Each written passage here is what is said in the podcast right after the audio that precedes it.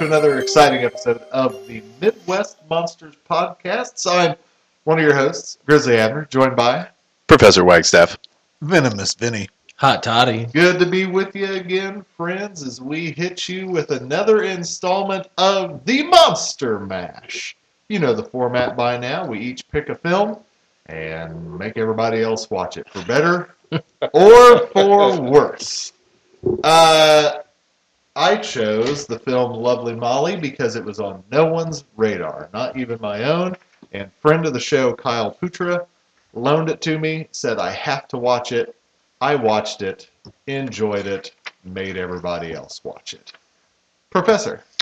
Uh, I chose Hereditary. Uh, we typically don't like to cover sensational horror films right after they've come out, or really anything big like that. Kind of give it a little time to marinate.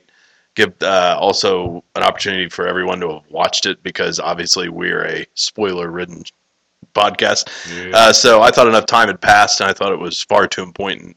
Far too important. That was a funny slip. Impoint. This is an important film. Uh, yeah. Um, yuck, yuck. So yeah, that's why I picked it. Just uh, excellent. Thought we needed to discuss it, and it certainly has plenty to discuss. So I picked Doom Asylum. Uh, this is a movie, I just happened to find it.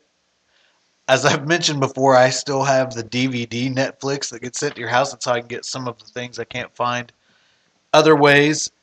When I was looking through horror movies at one time, this one came up. It was a slasher movie from nineteen eighty-seven. I'd never heard of it, and I'd had it on the list.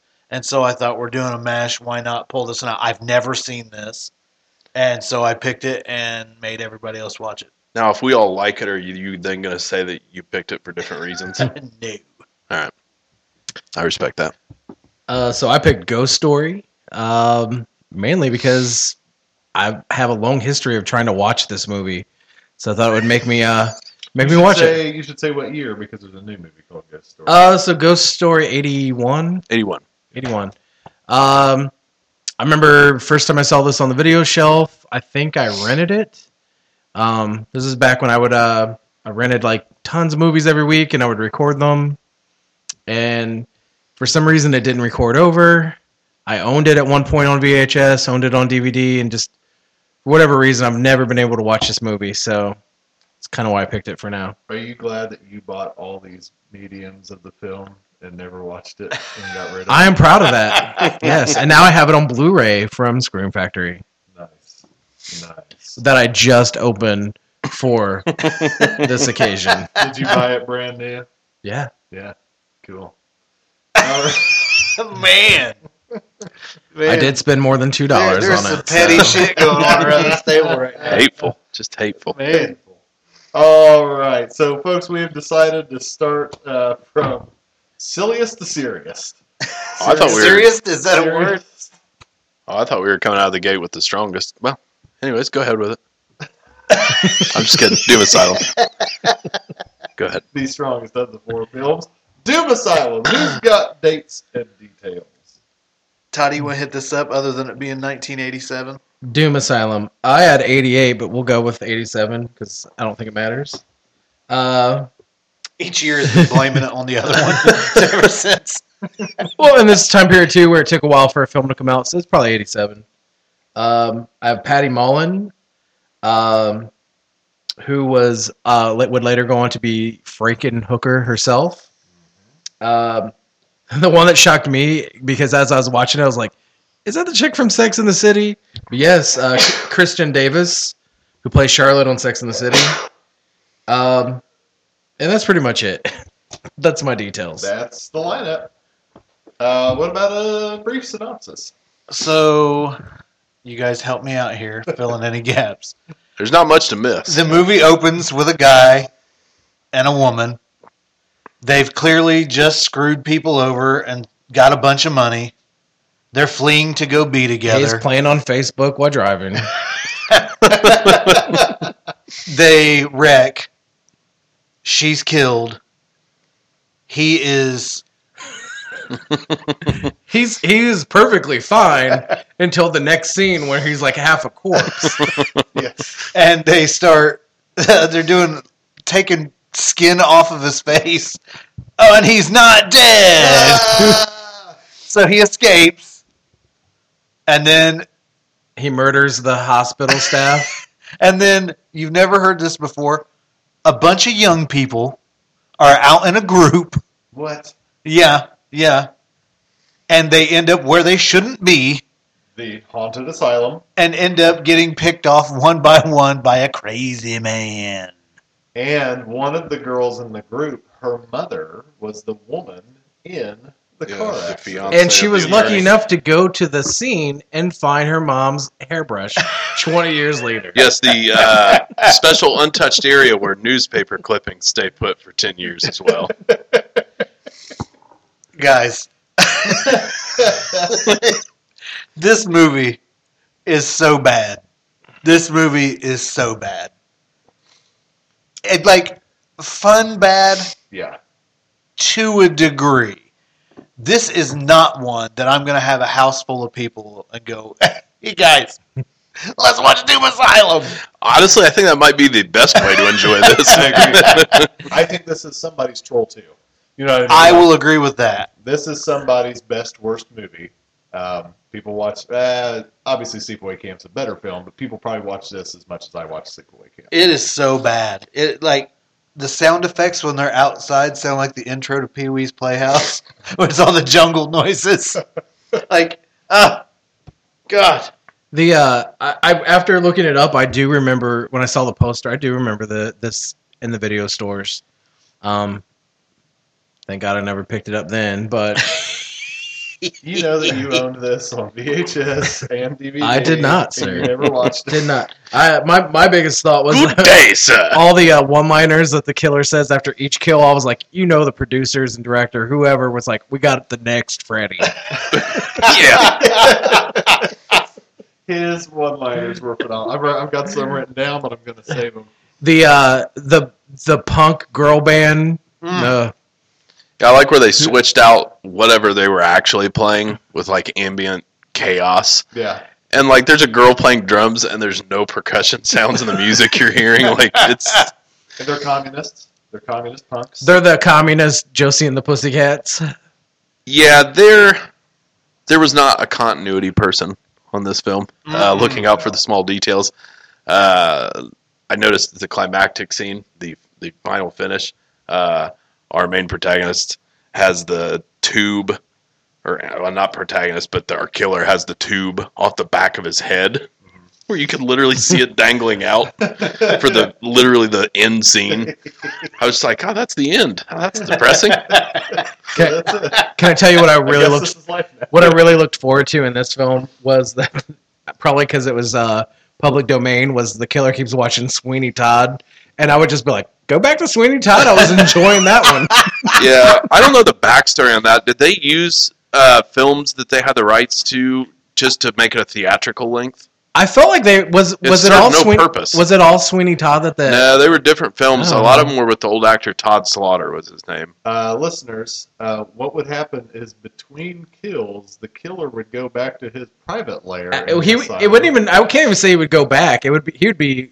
Four flights up, and the next thing he's in the basement watching Sweeney Todd. Just watching classic horror films yeah. when he's not killing. The acting was absolutely atrocious in this movie. I mean, this acting was bad even by porno standards. Like, it was rough. Can I say how embarrassed I was? Like, as soon as the black guy went off by himself, I'm like, God damn it, there's going to be some kind of rap scene or some shit. uh, I hate rap music. Don't call me honey. That's what the killer says at one point. Yeah, he had um, some great ones. So here's my initial thought. It's um, I don't ever want to be ashamed for liking Demon Wind. Ever. Ever. Demon Wind should have won an Oscar next to this movie. I would watch this movie before I'd watch Demon Wind. No, you're you're wrong. Yeah. What was your initial thought? Is that at least this movie's funny. Yeah. Uh, that's that's what I'll give it, is that it, it's bad. So bad. Yeah, humorously bad. Like, I've watched some that were bad that just weren't funny. They had no redeeming value. At, the, at least this was funny. I think watching it, uh, we watched it New Year's Day, so we watched it together. I think had I watched it by myself, I'd have been like, please end. But it watching it with other people, yes. like because because we laughed at it. It was yeah. stupid. Well, I think it's important to stress, too, here, that this isn't, like, bad all-time bad levels. Like, when you watch something like Troll two that looks like aliens made it, this at least had basic concepts that were popular at the time that they're just cashing in on. Yeah. Um, the kills... are not that bad. Like, you can at least tune in, oh, yeah, there was some laugh a little, see some decent kills. So I just want to stress to listeners, like, this isn't unbelievable bad. It's just not a good movie. Yeah. Um, I think if nothing else, uh, fans of Frankenhooker need to see this, because that's the only this is the only other movie she did. Yeah. Um, and I think that she is actually still pretty decent in this. I think before this, she'd been a Penthouse Pet. Um, And so she made two movies, and in this one she plays her mom ten years before, and then obviously the daughter character for through the majority of the film. She also runs around in heels through the, the film, I mean, yeah. uh, which is equally impressive. But, yeah, I mean, my, my overall thoughts on it were I laughed, I was entertained, you cried. and and I cried a lot, um, hysterically, somewhere around the middle mark. No, but it's just it's just fluff. It's it's it's not... anything notably towards the bottom of the worst films I've ever seen, but it wasn't a good movie. Another favorite line from the film is when she's talking to her boyfriend and he's trying to help her through this grief process, and he says, "I'm not your mom. I won't be, but I can be." That, I, I could be. That, that's still from there and on. She calls him mom. I'm still confused by that. She calls her boyfriend mom. Yep. Through the rest of the film. Yep. And here's a question. In this rundown asylum where these communist punks are having band practice, why do they have a coffee maker? How do they have power for that? That's a good question. Why are they drinking coffee? Runs on Doom.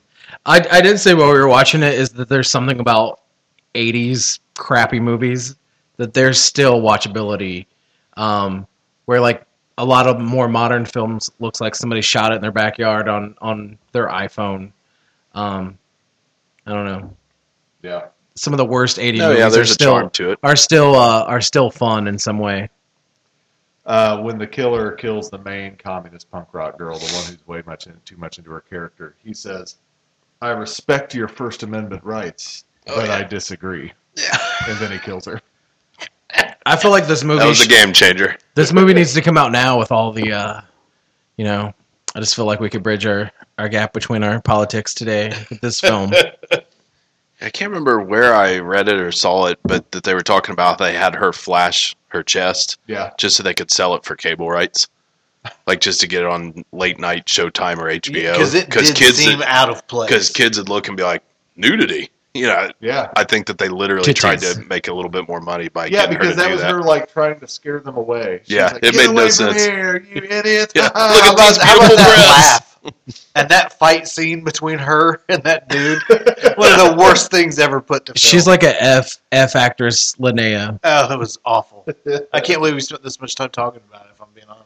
Uh, if you really loved it, Arrow Video released it, and they just announced today that they're releasing an earlier film of the same director called Scared Stiff. So check oh, that nice. out if you're... I remember... I never remember watching it. I remember that in the video store, too. Nice.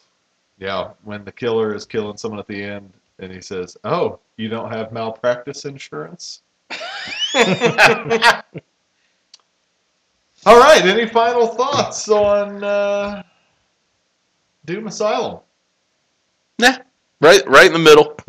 If if you're looking for silly schlock, uh, I can't not recommend it. Yeah. I like mean, Shockwaves was really hard on this, except for I think one of them. Yeah. I'm not going to be hard on it. Because no. I don't think it takes itself serious. No, like, no, no. Just, no, it absolutely does not. It's actually, uh, when I looked it up, it's actually listed as like comedy horror. Yeah. So. Yeah.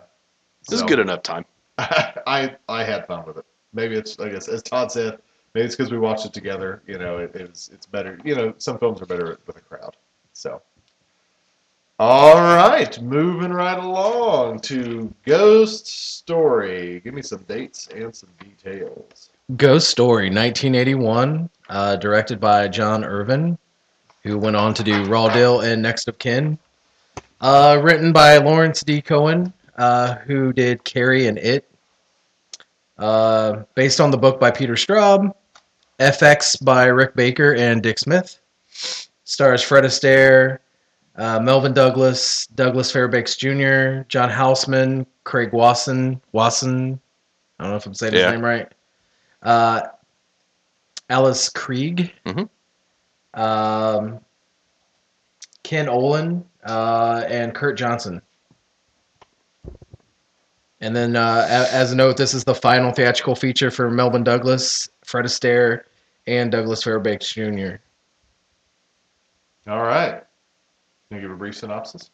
Sure. Um, so it's kind of a, is it four older gentlemen, and they basically um, college friends. Uh, they they kind of have like a little club where they get together and they share scary the chow- stories. Chowder Society. The Chowder Society, or as I like to say, us in forty years. Yes. That's all that.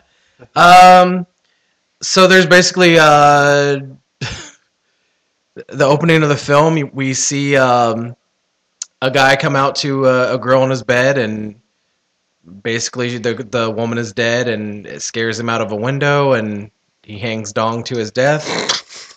Um, Whirly and, birds all the way. And then uh, the actor is uh, Craig Wasson from Nightmare three. And Body uh, Double.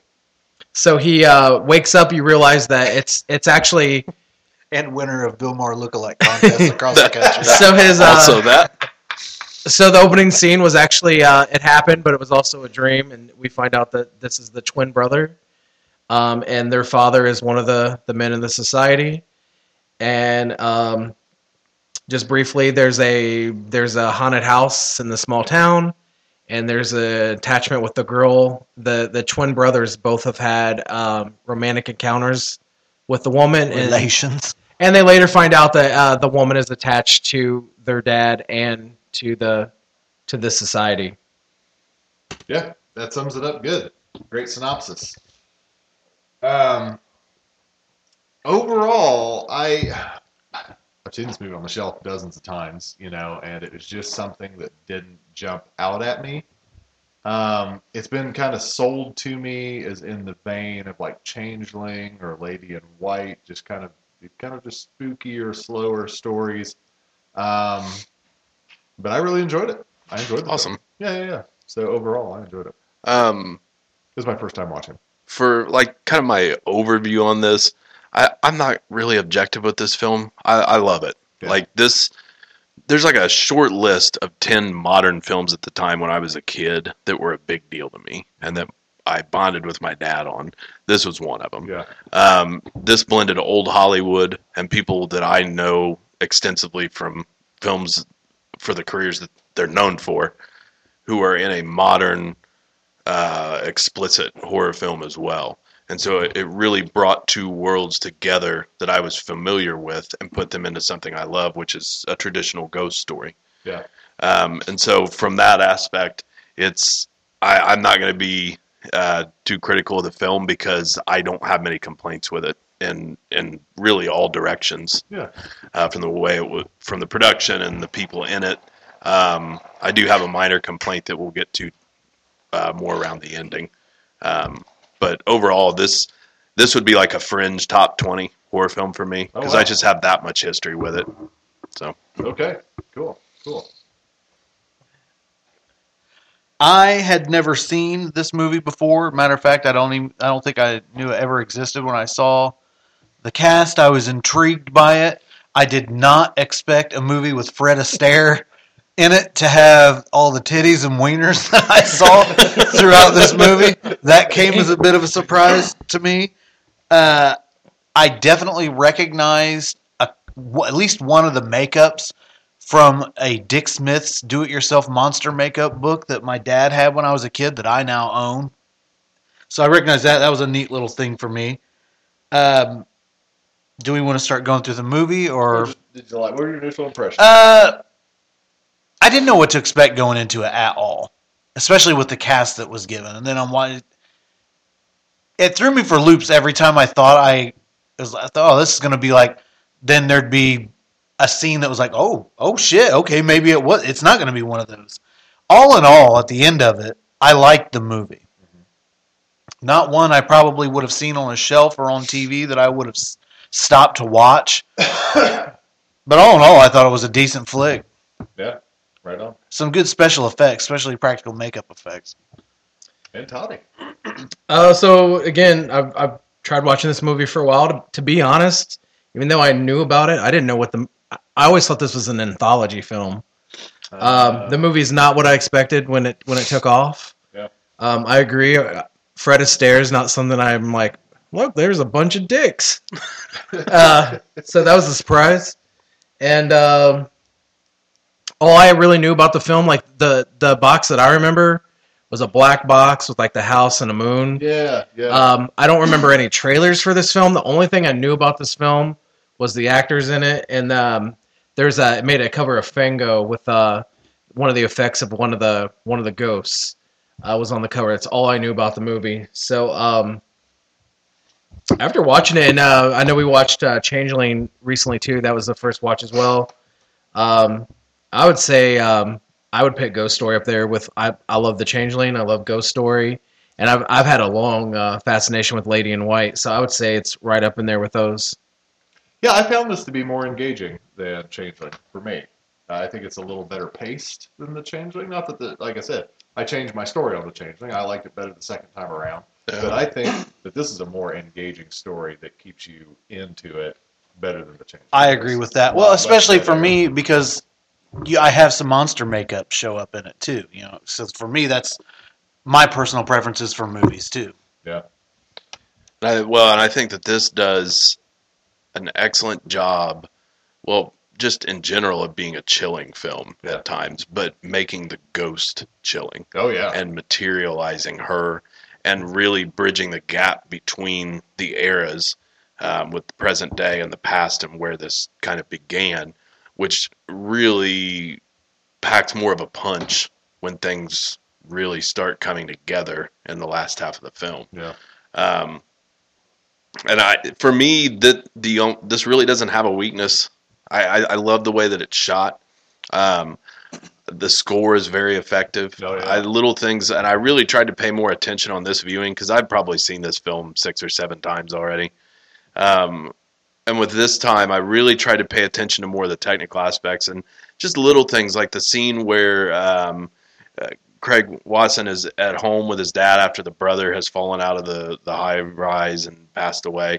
And there's that scene where they're at the table and there is a chair in between them. And we see the shadow of the chair huge in between them that shows the emptiness from the brother that's gone. Just little things like that. That's not a huge element of that story.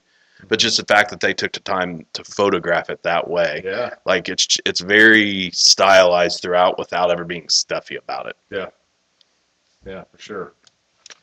There's a part in the movie where it's a flashback, and it's the four guys drunk over at the lady's house, mm-hmm. and at that point I th- said, "Are these old timey dudes about to run it?" Like, oh yeah! Are all yeah, four of these dudes thought, about to run it? I was like, man, nothing's changed.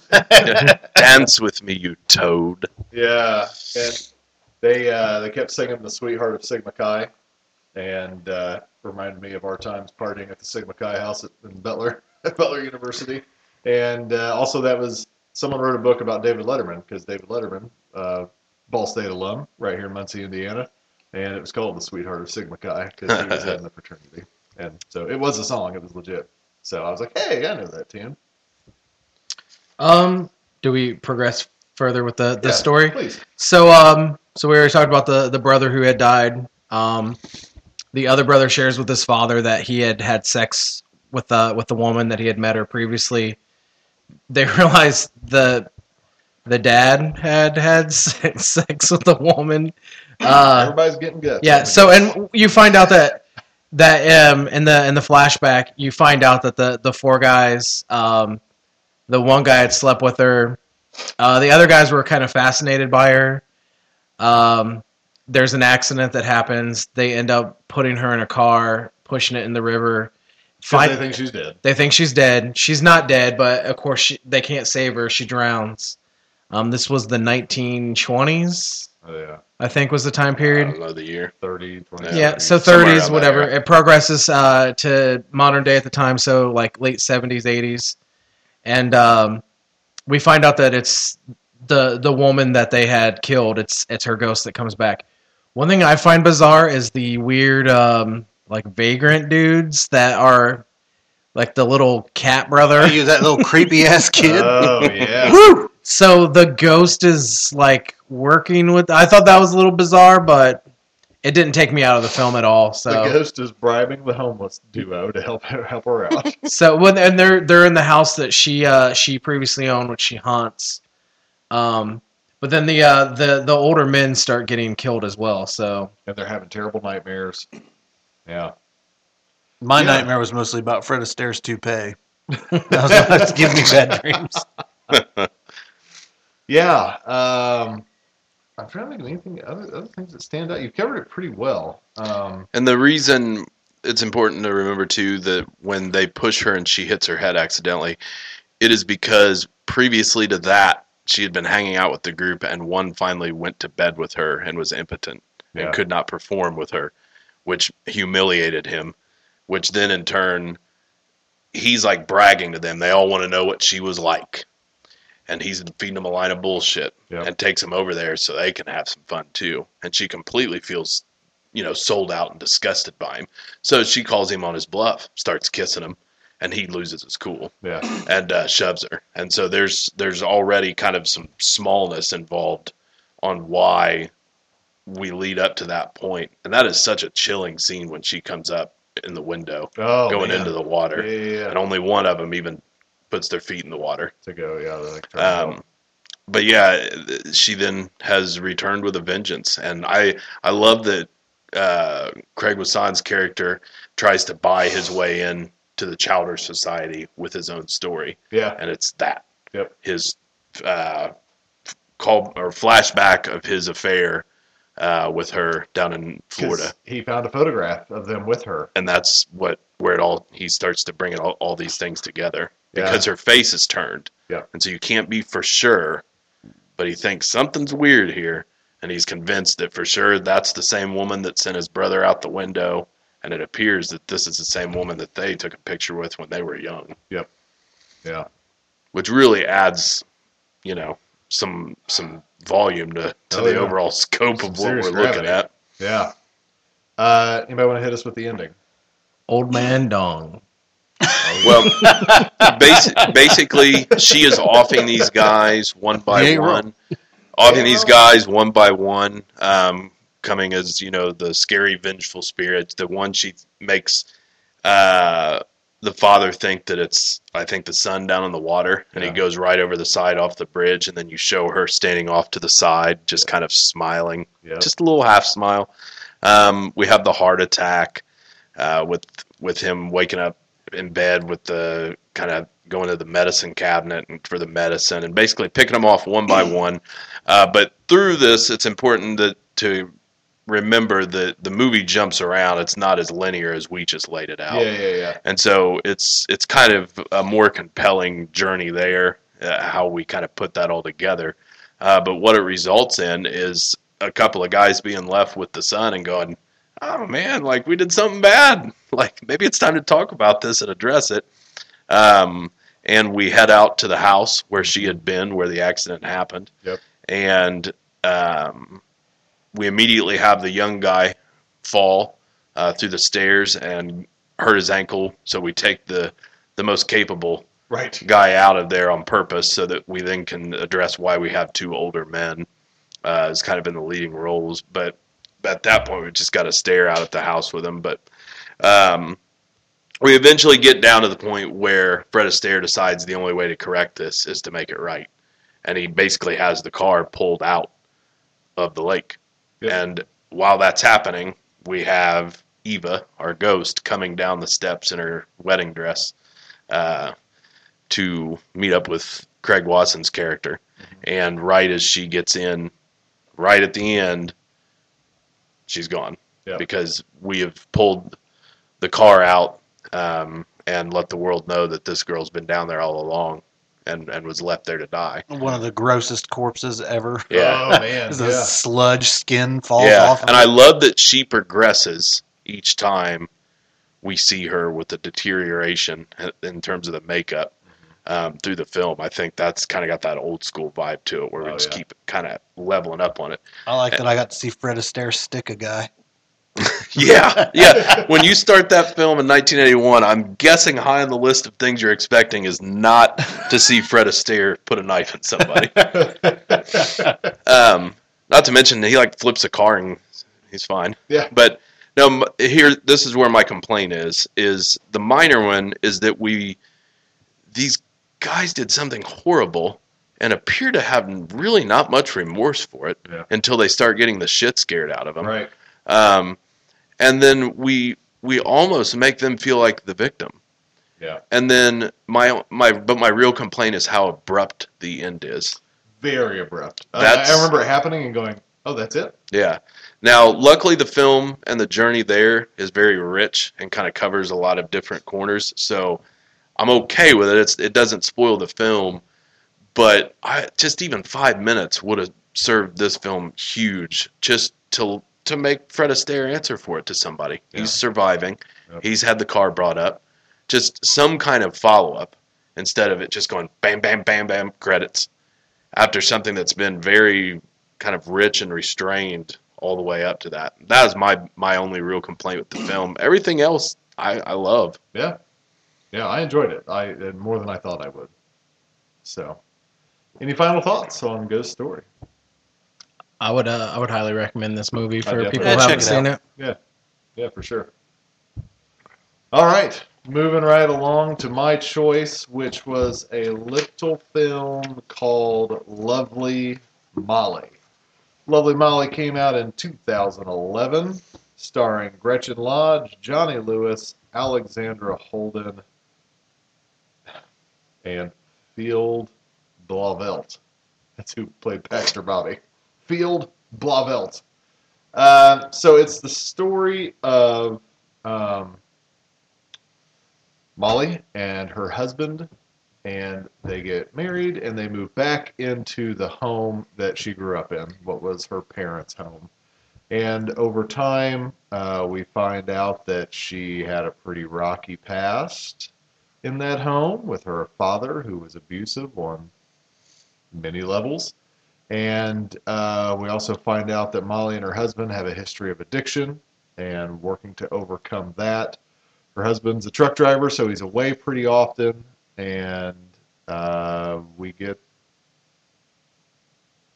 scary things coming to haunt Molly, whether it's her memories, whether it's really ghosts, whether it's supernatural. We don't know, but that's kind of setting the stage for what the story is. I like this film uh, the first time I watched it, and that's why I thought it was definitely worth asking you guys to check it out. So, initial thoughts. Um, this was my first time viewing for me. I hadn't heard of this film. Um, I enjoyed it okay. I, within the first twenty minutes, I kind of was suffering from the eye rolling. I was like, oh, this is very charted territory. Like, but it starts to go off in some different directions and have some strengths to it that I actually, by the time I finished, um, I enjoyed it. And I don't think that's a mistake because the same thing happened with Exist, same director. Yeah. Um, oh, I didn't know that. Yeah. This is the same, same guy. And, and so it's, it's that same experience I had. Yeah. Yeah. I guess I did not mention it was directed by Eduardo Sanchez and written by Jamie Nash. I had never seen this movie. Hadn't heard of this movie until this. I watched it. Um, I have some issues with it all in all, I think it is a well-made film. I think it is a well, very well-acted film. That being said, I don't know if I liked the film. And it's not that it has anything to do with the filmmaking process. It's just more personal tastes for me. Okay. Uh, when the movie started, again, I was like, oh, found footage movie. That turned me off at first, but I thought it was done. Um, enough. Yeah, after that, like, uh, that went away. Um, because it's, I mean, it uses found footage, but it's not a found footage mo- movie. So, um, first time viewing. I've heard of the film because I worked at an entertainment store when it came out. Um, this is the first time I watched it. Um, I really liked the movie, but I also agree with Vinny. Um, and I think I think a lot of it's because of the um, a lot of the heavy themes and the drug use, and um, not necessarily the drug use, but like the the history with them and how it's played into the movie. It's just an uncomfortable movie, which it's it's supposed to be. Um, So it's not, it's something I enjoyed, but it's not something I'm going to be like, that was a feel good movie. Let's put it no, back in. No, no. Speak um, for yourself. The professor has a boner. Yes. Um, the movie, you know, we get lots of genuine scares in this film. Mm-hmm. Uh, lots of sense of dread. So, I mean, even right up from the beginning where they think someone's in the house. That alarm's going off. The alarm is going off. They call the cops. Um, then he leaves town to drive the truck, and she's lots of weird the, shit. The the on. Scene where she goes to the kitchen, and the, there's just pounding on the door, it actually startled me quite a bit. I wasn't expecting that. Yeah. I think, uh, and here comes the spoilers, friends, but uh, I think that the film really takes a turning point where her boss calls her into the office. And it's like, uh, hey, we need to talk. What's going on? And she's like, what? I don't know. What's going on? And he's like, uh, we we got some video. Uh, you care to explain what's going on here? And um, she's being B F'd by a ghost. She's basically getting raped by a ghost. Yeah, that's where that's where I wished turn. for an unrated cut. This is where I turn on the movie. Yeah. You know what I mean? Like, this is where I turn on them, because I find rape and sexual abuse, I mean, it's supposed to be uncomfortable. That's why it's there. I am really bothered by it. I don't know why. I can't put my well, finger on why, but I mean, I don't think anybody enjoys it. But for me, it's just like, to me, it's kind of cheap heat in a way. We, uh, we need you to close your eyes and go back to childhood. I'm telling you. And can you tell us? No, and, I'm, and I can tell you one hundred percent. It doesn't trigger anything. Like, I'm not repressing any memories. I have no history. But I don't know. It's something about that. And, I mean, I can look past it. It's not terribly graphic. It's just her in the scene or whatever. But at the same time, it's like, wow, did we... We needed to go there with it. So I thought, I thought at that point it became a sequel to Ghost Dad. Based on what we know about Bill Cosby. Um, so the, the Entity has similar themes. The Entity is a great film, and it doesn't bother me. I think the difference is, is we're learning that her dad has been molesting her. And so we assume that the, the ghost that's raping her is her father. So automatically, I mean, I hate saying ups the ante, but... Well, it, t- it definitely gives it a, a darker, grittier, yeah. nastier oh, yeah. feel. And that that's not necessarily what I go into a movie to be entertained with. You know, and I, maybe that's a better way for me to put it. And then, and then I like have, escapism with my horror. Well, we have and that, this is too real world. That side, and then when she actually starts turning back to some drugs. And uh, like the scene when she comes down and is just high and basically bangs her husband. And after that, it's just... Uh, I don't know, like the theme the themes go pretty pretty dark. Um, I think that this movie was about shitty men and the women that they leave in their wake. Okay. Well, and this is where I think the interesting part of the film comes into play. It's we have all these questions now based on that point of the film forward and when we get to the ending here in just a, a minute, but we start to question, was it just her dad? Was her dad being possessed by supernatural forces? Is it her dad haunting her, or is it a demon, which had at some point influenced her father? I feel like her dad was the Deer Man. The Deer Man. Yes. Yes. Original title for this. Original title for the film was Deer Man. Uh, Horse Deer Man. Um, so, moving forward, the film gets a lot more bonkers, man. Like, she and her husband are going to make out, and she, like, bites his lip and almost rips it off. Yeah, it's like, as a viewer, at first you're like, this is hot. And then you're like, no, it's not. I'll let that poor man go. Don't hurt him anymore. And then she... She's watching a, a child just playing at her house. Like, she starts almost stalking. She's stalking a child, a neighbor child. And then she gets video of her husband getting a Hummer from the neighbor. Which I smelled that a, a long way out. As soon as they said that he was a truck driver and was gone a lot, mm. I knew that that was the direction they were going to go. Well, look at that. You, Encyclopedia Brown. Yep. You got all these yep. figured out. Do you remember that case where Encyclopedia Brown discovered that the husband was getting hit, head from uh, the neighbor? And then, you know, like Pastor Bobby comes by to check on her, and she's... Oh. She's throwing some uh, serious vibes his way, and he comes Vi- back. Throwing vibes?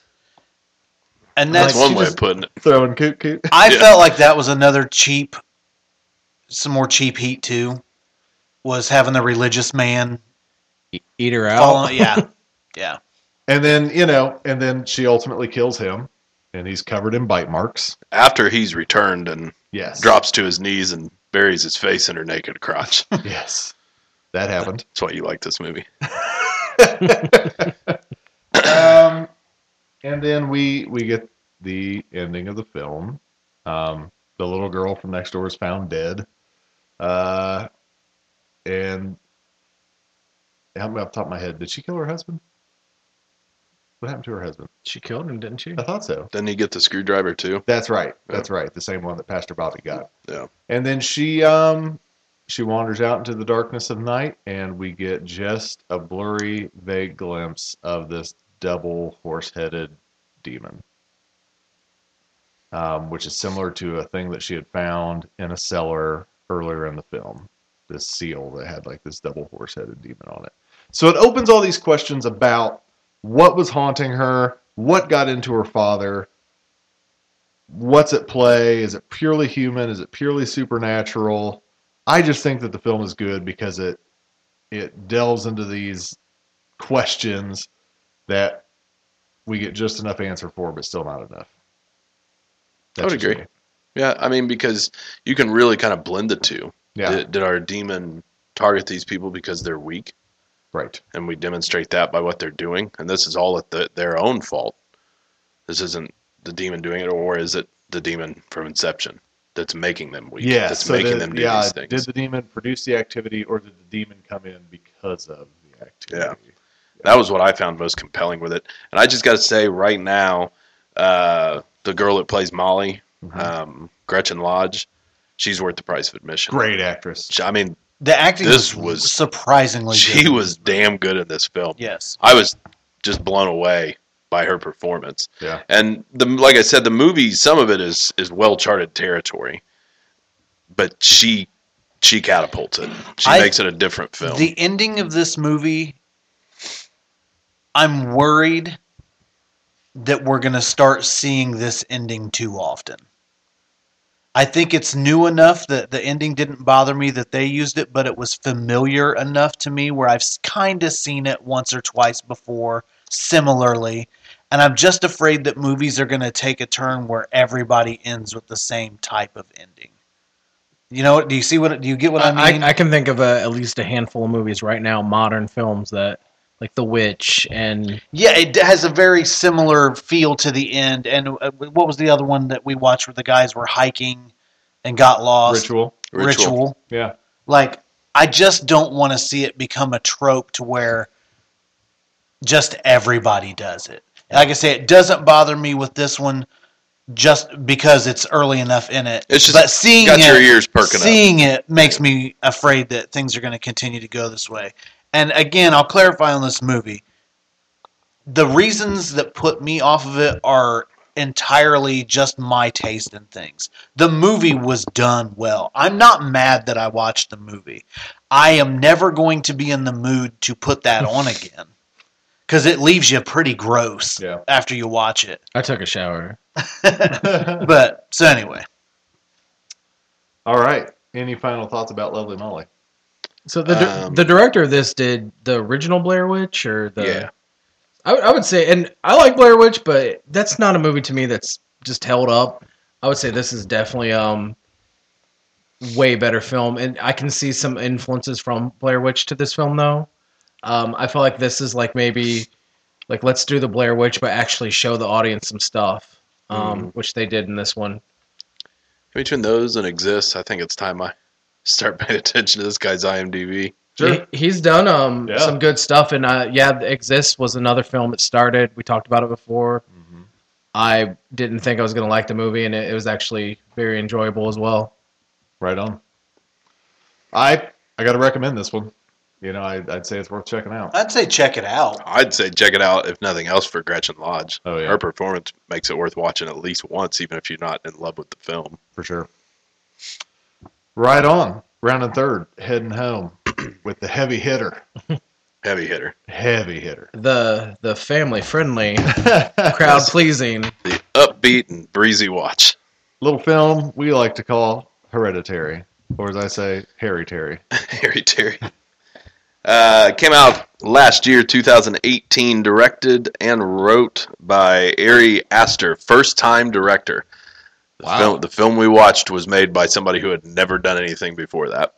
Um, starring Toni Collette, Gabriel Byrne, Alex Wolff, uh, Millie, Millie Shapiro, and Ann Dowd. So a pretty decent cast for a first-time director. Yeah. Um, the the main... quick general way to describe this film in many ways uh, is you've got some ordinary people, and you've got, we won't go too far into it yet, but some horror blended in with that. Um, we open the film um, with, well, technically we open it with Annie, uh, our main character, is a person who is working as a miniature artist. She's creating uh, miniature models of all kinds of different things, and we learned that she's got an exhibit coming up. Mm-hmm. Um, but the, the real main first item within the film is that we go to her mother's funeral. Right. Um, where we have Annie delivering a eulogy explaining that it's weird because her mom was so private and that she feels guilty even talking about her in front of people because it just doesn't seem like that's something... Um, she would have wanted. And mom had her rituals. Yeah, that is said right there. Which I should stress too, the film opens before we hear a word or see a person with her obituary printed on the black screen. Oh yeah. Um, which I thought was kind of a an interesting open to it. Um, how how deep do we want to go in the synopsis on this? Because this has a lot. Uh, not deep. I, I think we, it's something that's best that we just touch along the way. Okay, we'll keep it on some super bullet points then. Yeah. Um, so basically, we have workings within the family, and as we go along, we learn a little bit of their troubled past, but we really come to a turning point when uh, Annie, the mother, makes her son Peter take his little sister Charlie to a party he's going to. He, 'cause he's made it clear, of course we're not drinking. Because like any high school kid would do. Oh, yeah. So he was forced to take his sister. Um, sister goes to the house party with him.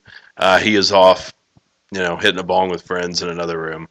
She is allergic to nuts. Yes. She uh, she has some some problems, one of which is that um, she has some food on her own unsupervised and comes in and gets her brother because her throat's swelling up. She's panicking, and rightfully so. He races her to the car to get her to the hospital. Um, and is flying down the road, and it, and it is Spoiler absolutely. Alert. We have to t- we have to tell this part of the story. Yeah, yeah. So spoiler. Um, it is agonizing to watch her in the car. She's like just clawing at anything for air because it's closing up quicker. Um, she rolls down the window to get air. Uh, Peter has to swerve while driving, flying down the road to avoid a deer. Yeah, um, and when he swerves, it takes them towards a telephone pole, which takes her head clean off.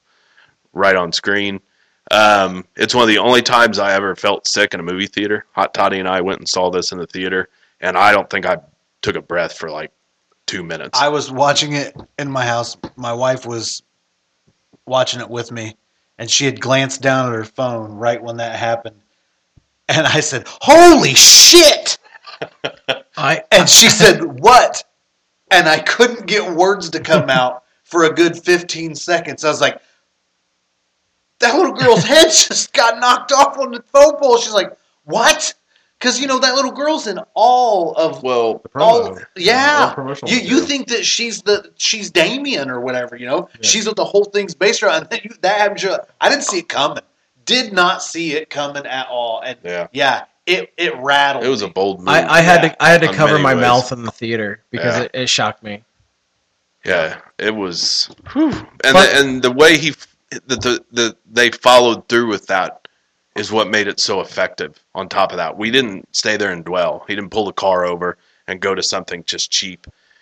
We watch him ride home in shock, pull up to the house, just quietly stoned and gone. Like he, he can't even process what's just happened. Uh, and, you know, for the basically has driven home with his little sister hanging out the window headless. And Just he, parks it. Yeah. Just parks it and goes to bed. Man. And a lot of people I know griped about that. And I was like... He's in shock. He does It's a teenage kid that just had that happen. He, what's the proper reaction? Uh, anyways, we then take him up, and we, the next scene we see is him laying in bed that morning with his eyes open, just still laying there. And you hear mom getting ready for work. You know, the usual movements, go outside, and the screams that she lets out are just as scary as any oh, visual. Man. And while she's screaming, we flash to the head on the road yeah. at this point. Ugh, and covered and in ants. The, I mean, the way that, that they did that, but that whole sequence was, I mean, it was just incredible and effective. And, and from there, then our movie branches off between basically kind of two, two really points of the film, which is the grief within the family and their relationships with each other and how they're interacting. And then what maybe something sinister is happening. Yeah. And so we kind of weave back and forth between those. Um, one notable moment f- uh, for the, the kind of grief in the family is the dinner scene. Toni Collette should get an Oscar for that. She absolutely should get an Oscar nom for that yeah. movie. She was unbelievable. Spoiler good. alert, she didn't. Yeah, yeah. she got snubbed. Um, but that scene where... the the son and his mom basically start throwing blame on each other for what happened to her is excruciating to watch, because they both do it kind of passively and not completely hurling at each other. Yeah. But it really shows the lack of ownership in this family. Oh, yeah. The dad, the husband, he's a therapist, and he's got nothing. He's checked out. I mean, he's just basically wounded and neutered. Side story, in longer version of the film, you find out that he was her therapist, the mother. Mm, yeah. And that's how they met. Not in not in the complete version, not, not in the finished film, but in originally. Mm. Yeah. Um, and then we have Annie working through her grief. She goes to a support group. Um, within that support group, she ultimately meets a woman who has had her own loss. Um, I think with a drowning son. Yeah, yeah. Um, and they kind of connect. And what leads us through that is uh, Ann Dowd's character encouraging and showing her how to speak to her daughter. How to communicate through with a seance. Yeah, yeah. Doing the seance. Um, and so basically, we eventually get the family to do that with her. Annie gets the her son and husband to join her, which is a great sequence.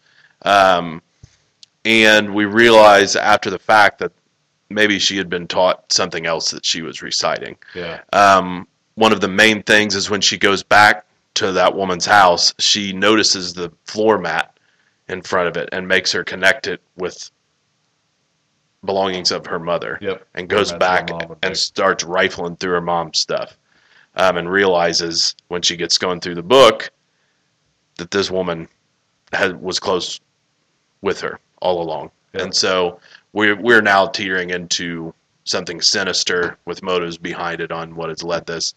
Um, Start the slow heavy metal music playing. Yeah. And so through that, we learn uh, basically that Annie's mom was looking for a male host for a demon.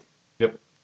And that is the the end result of what's driving it. That's why we call it hereditary, because no matter what, we're, we're trying to get to the situation where this works. Within the story, we learned that the, the son was kept away from her because of, of how toxic she was. And, and when they had that first child, she didn't get to be a part of that. Yep. So then she tried, they let her be a part with Charlie. Charlie didn't work. Charlie was a girl. But it's basically you're seeing the demon in Charlie through the beginning of that film. The murder of her, and it is a murder because that's all by design with this group. Everyone that we've been seeing in this film is part of that and working together towards that motive. And we get to an insane final bit of the film. The movie's long. It is. Two it's hours, long. seven minutes. And the thing that got me is it you're writing for a good hour or more, and it's one movie.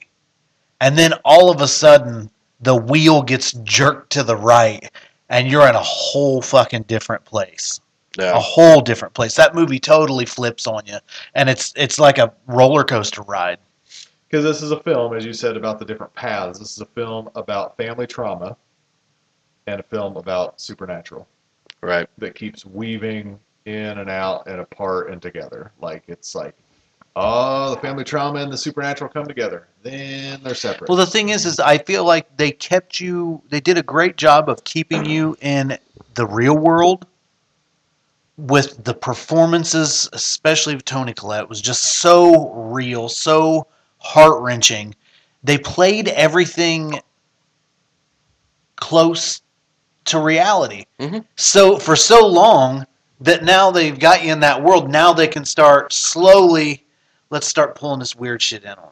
Mm-hmm. So start pulling this weird shit in on them. That's a beautiful trick of the, the filmmaking in that we always talk about like Cannibal Holocaust and how people hate how the real animals get killed in the film. But if the real animals don't get killed in the film, you don't believe what happens to the actors in the film. You know what I mean? It mm. it sucks, you know, and you can skip those parts after you've watched the film one time, but like it's all about tricking your brain into believing those parts. And that's what they do in this film is yeah. that you're so invested in the family drama, you're so invested in everybody's psychology and their mental health and the backgrounds and things like that, that when they start, you know, easing in the supernatural part, you buy it hook, line. It's like and Game it, of Thrones. And it makes it all the more horrific yeah. that all of this anguish that these human beings have been put through. Oh, yeah. Is it is because of another motive.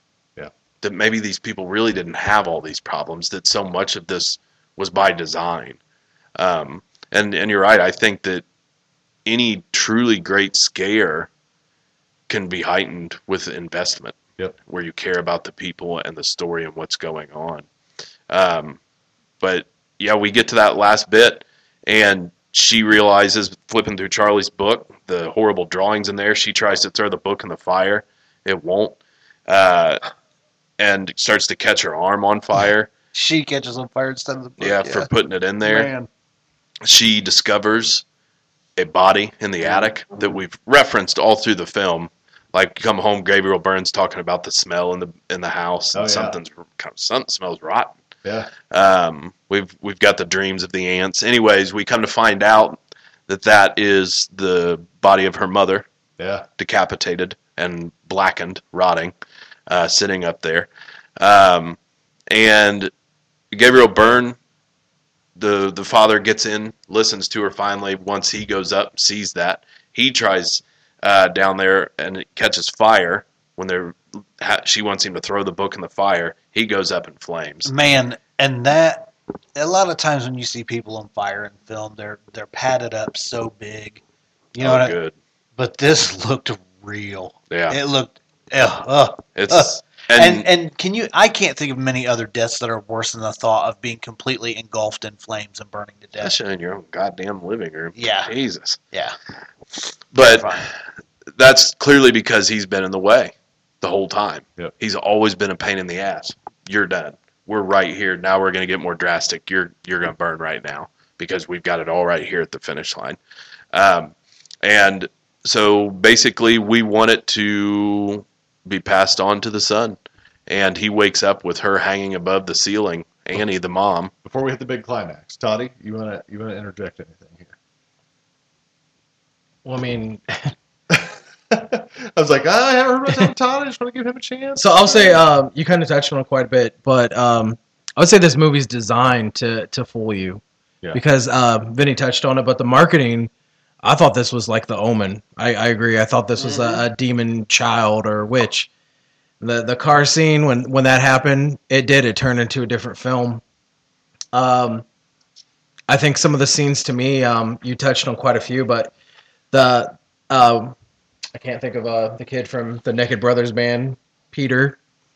So when he's uh, in class and he just starts like hurting himself with the desk, like that was freaky. Um, she had the, the Charlie had the quirk of, of clicking, which after she dies, he wakes up to hear that in the room and she's like off in the corner. And then like, um, like the ghost of her kind of grabs him and he wakes up. Um, the scenes where the mom is just being brutally honest about trying to board him. Um, and then uh, I kind of, I don't know if I want to touch on it now or after like the, the ending of the film, but to me, the, rewatching the movie, they tell you from the beginning. There's so much stuff yeah, through this. The film, open, yeah. the One of the opening scenes, like Charlie tells you from the beginning what the hell the movie's about, because she's like, Grandma always wanted me to be a boy. Grandma always took care of me. Who's going to take care of me? She has uh, she cuts the head off of a pigeon, um, which with the crown and... Um, I don't know. Like when you rewatch it, it's like ba- basically the whole the whole movie's summed up in the beginning of the film. Laid out for you. Give us the big finish. Um, so when the book goes in the fire and we've got him all burned up, Annie becomes possessed. Uh, Peter wakes up, comes down to find Dad. Uh, the whole time while that's happening, we have her off in the distance, basically just spider walking around. Oh, um, it is. Done perfectly. I almost pooped my pants. The opening scene of that whole sequence, he's laying in bed with a long shot, and we've got her up in the corner. And as he sits up, we see her just go basically running through the air, touching nothing, just running right out the door. I mean, it's it's jarring. And then when he goes down and finds the body, she's up there, and that's where it all kind of collides. He goes racing up to the attic to get away from her. One of my favorite scenes of the entire film happens at this point when he gets the, the door up and he's in the attic and she's banging on it. And then they show the shot of her. And she is up on the, the ceiling where the door is, just racing her head, bashing her face into the door so hard and so fast that it's like a hummingbird. You almost can't even tell exactly what you're watching. It's very effective. And uh, we get up there. He discovers... Uh, basically all of the, the macabre, the horrible things that are up there. He goes out the window. Long story short, we get him up into the treehouse. Before then, though. Okay. All right. Forget what happens to Why mom. don't I'll let you finish. Okay. Before then, he looks up and mom is... Oh, yeah, yeah. Sawing. See, I can't keep track of all this shit. There's so much. Yeah. Mom is sawing her head off like she's got maybe one of those camp saw things, mm-hmm. like the kind of to like... the to the audience of, of weird cult members hanging dong. Wait, no, no, no. This is no, they're in the house. They're scattered throughout the house. Yeah, no, that's hang, right. Did we hang dong in every movie? That yeah. We Wait, did we go time? four for four on dong? Was Doom Asylum? Was there any dong? I felt like there's just no dong. All right, no just, dong just boobies. All right. Um. So while they're still in the house. Yeah, yeah, you're right. The people were in the house. Uh, they look up, and Mom is sawing her head off with one of those little camp ne- next to things. Grandma's decapitated body. Yeah, and oh god, that scene is unreal. And she succeeds in sawing her head off. The sound, man. And then you notice, like, one of the creepy old men hanging dong in the house. You recognize that creepy smile as one of the old men standing by Grandma's casket. Yep. At the funeral. He was so prominent because, like, when we saw him, we were like, "Oh, who's that naked old man? Oh, he was at the funeral." And then Mom's headless body floats out to the treehouse. It's time, Professor. Um, no, we basically we finally get what we've been working towards. Um, we get out there and we make Peter uh, the host. Peter is out there with all of them. Uh, we have the the head of his sister up on uh, what was what was the head on? Is it the body of? It's the statue. Like, yeah, but yeah, we have our basically our final ceremony out there where he uh, becomes uh, Paimon. Did I say it? Paimon? Hail, King Paimon. Yeah, Paimon. Um, one of the kings of hell. Yeah. And all that we have worked towards from basically his grandmother has uh, finally happened. We've got a male host to to be him, and uh, it's man that that last act is just. Oh, it's, it's unbelievable. Balls to the walls, fucking crazy. I'll, I'll say when uh when well, when the, when the movie ended, there there was definitely some people like, what the hell did we just watch? But yeah, everybody in the theater was pretty uh pretty shocked. I pretty well sat there quiet while the credits rolled. When when, oh, yeah. when I, I got like, what the I, fuck? I walked in in the door to my house from seeing this in the theater. I turned on quite a few lights because I was I was pretty disturbed by what I had seen. Yeah, we didn't say much after we walked out. We were just like, whoa. Yeah, Carrie and I basically just sat there with our jaws wide open. Yeah. And then I think three nights later watched it again. Like invited friends over. We're like, you got to see this film. Come over tonight. You know? I looked up, too, that Paimon is the same force behind the evil in Last Shift. Yep. I didn't remember that. Yep. And it's odd because I looked through my, you know, I've got my occult book section and like, none of my demon books have Paimon in them. Yeah. But if you Google search for Paimon, he's he's he's clearly in the mythology. He's clearly in the lore. Yeah. But yeah, I'm like, my demon books don't have Paimon, and I just thought it was weird. So yeah, same uh, same one in Last Shift, and so I thought that was uh, a neat connection there too. First film. First film. This movie wrecked me. Yeah. Just wrecked me, and I think it's phenomenal. And my advice to all of you sitting at home, I hope you didn't listen to the spoilers if you haven't seen it. Go watch this movie. Oh, yeah. Yeah. Oh, for sure. Yeah, go get out, watch this movie. You get, you get, you have to see this movie. I would say my only disappointment with this movie is, and, and it's nothing new, but the Oscars should not have shunned this film. No, like, Tony, they should Toni Collette have. alone should have, yes. should have been nominated. I'm for... going to say it right here. Fuck the Academy. Yeah, they're right? bullshit. Like, yeah. It's so stupid. Flat out. It's so stupid. I mean... They're bullshit. Yeah. I mean, the way that something like this will get snubbed because it's horror is just ridiculous. Well, the, the best score of last year came from Mandy. They won't let it be nominated because it played on V O D the first week and then went to the theaters. So it's not eligible. Um, and the guy who did that is the composer that... Um, passed away in his forties back in like February.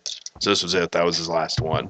And they won't even let it be nominated because it was on video on demand first. Hmm. They're a crack of shit. Yep. She's great. Watch the movie. Yeah. The son's great too. I oh man, I should really stress. I, I, I had to, something I, else that I watched recently. I had to look him up because I was like, he looked familiar, and I never really watched his show, but they promoted the Nickelodeon's Naked Brothers man quite a bit, and I'm like, him and his brother are, are from. Because that's kind of like when they were younger. Um, I think the whole cast, I mean... Everybody's good, but I thought Toni Collette and, uh, and, and Gabriel Byrne, obviously I know them from a lot of films. Everybody else was kind of new to me. Um, the the girl that played Charlie, like everybody in the movie was was, was really, really good. Yeah. It's an exciting oh, start. Um, the, the, the son was in My Friend Dahmer. And he oh, okay. plays the character of Durf. Who's the one that wrote the comic, My Friend Dahmer. Cool. Yeah, yeah, yeah. That, I, I was like, I just watched him in something else recently. Awesome. So, yeah, I can't recommend this film enough. It's beautiful. It's bonkers. It's terrifying. Um, it's what you pay to go to the movies for. Yeah, it lived up to the hype. Oh, yeah. Oh. So I'd yeah. already heard a ton before we went to the theater, and it still it was like a punch to the face. Oh, yeah. Big time. And it is rewatching it, even when you know what's coming. It's yep. still an assault. Yep, bigly, bigly. So, any final thoughts on Hereditary? Other than go watch it, that's it. Yeah, there's not much more to say. But, yeah. All right, wrapping up another Monster Mash with the Midwest Monsters. I'm one of your hosts, Grizzly Adner, and I'm joined by... Professor Wagstaff. Venomous Vinny. Hot Toddy. Stay scary. I was over here thinking about Hereditary. I gotta pee.